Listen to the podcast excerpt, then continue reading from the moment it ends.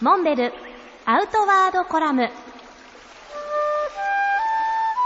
モンベルの辰野勇です。今日は韓国の話をしたいと思います。韓国は関空から飛行機で1時間半もあればソウルの空港インチョンに飛べるわけですけれどもある意味では北海道へ行くよりはるかに近い距離にありながら意外と日本人は韓国に素敵な山がたくさんあるというこ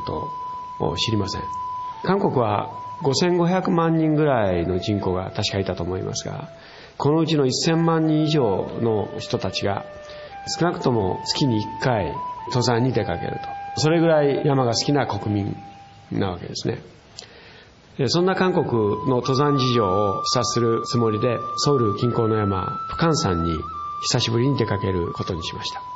出かけてみて驚いたのはその登山口に連なる山道。に以前はちょっとした食堂程度のものしかなかったものが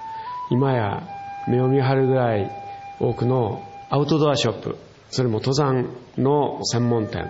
が軒を連ねていました、まあ、そんな登山口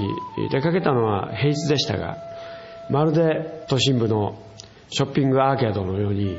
多くの登山者が行き交っていました。登山者の装備は頭の先から足の先まで本格的な登山用具で身を固め、まあ、わずか1000メーターに満たない山とはいえ登山者の意識は非常に高い。国民性もあって彼らの身にまとっているウェアの色は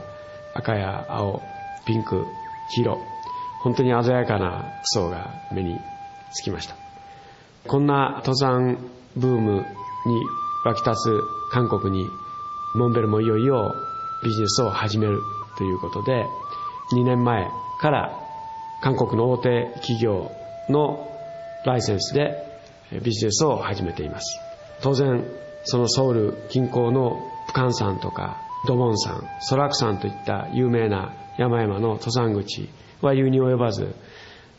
韓国全土になんと70店舗の店舗展開がもうすでに始まっています。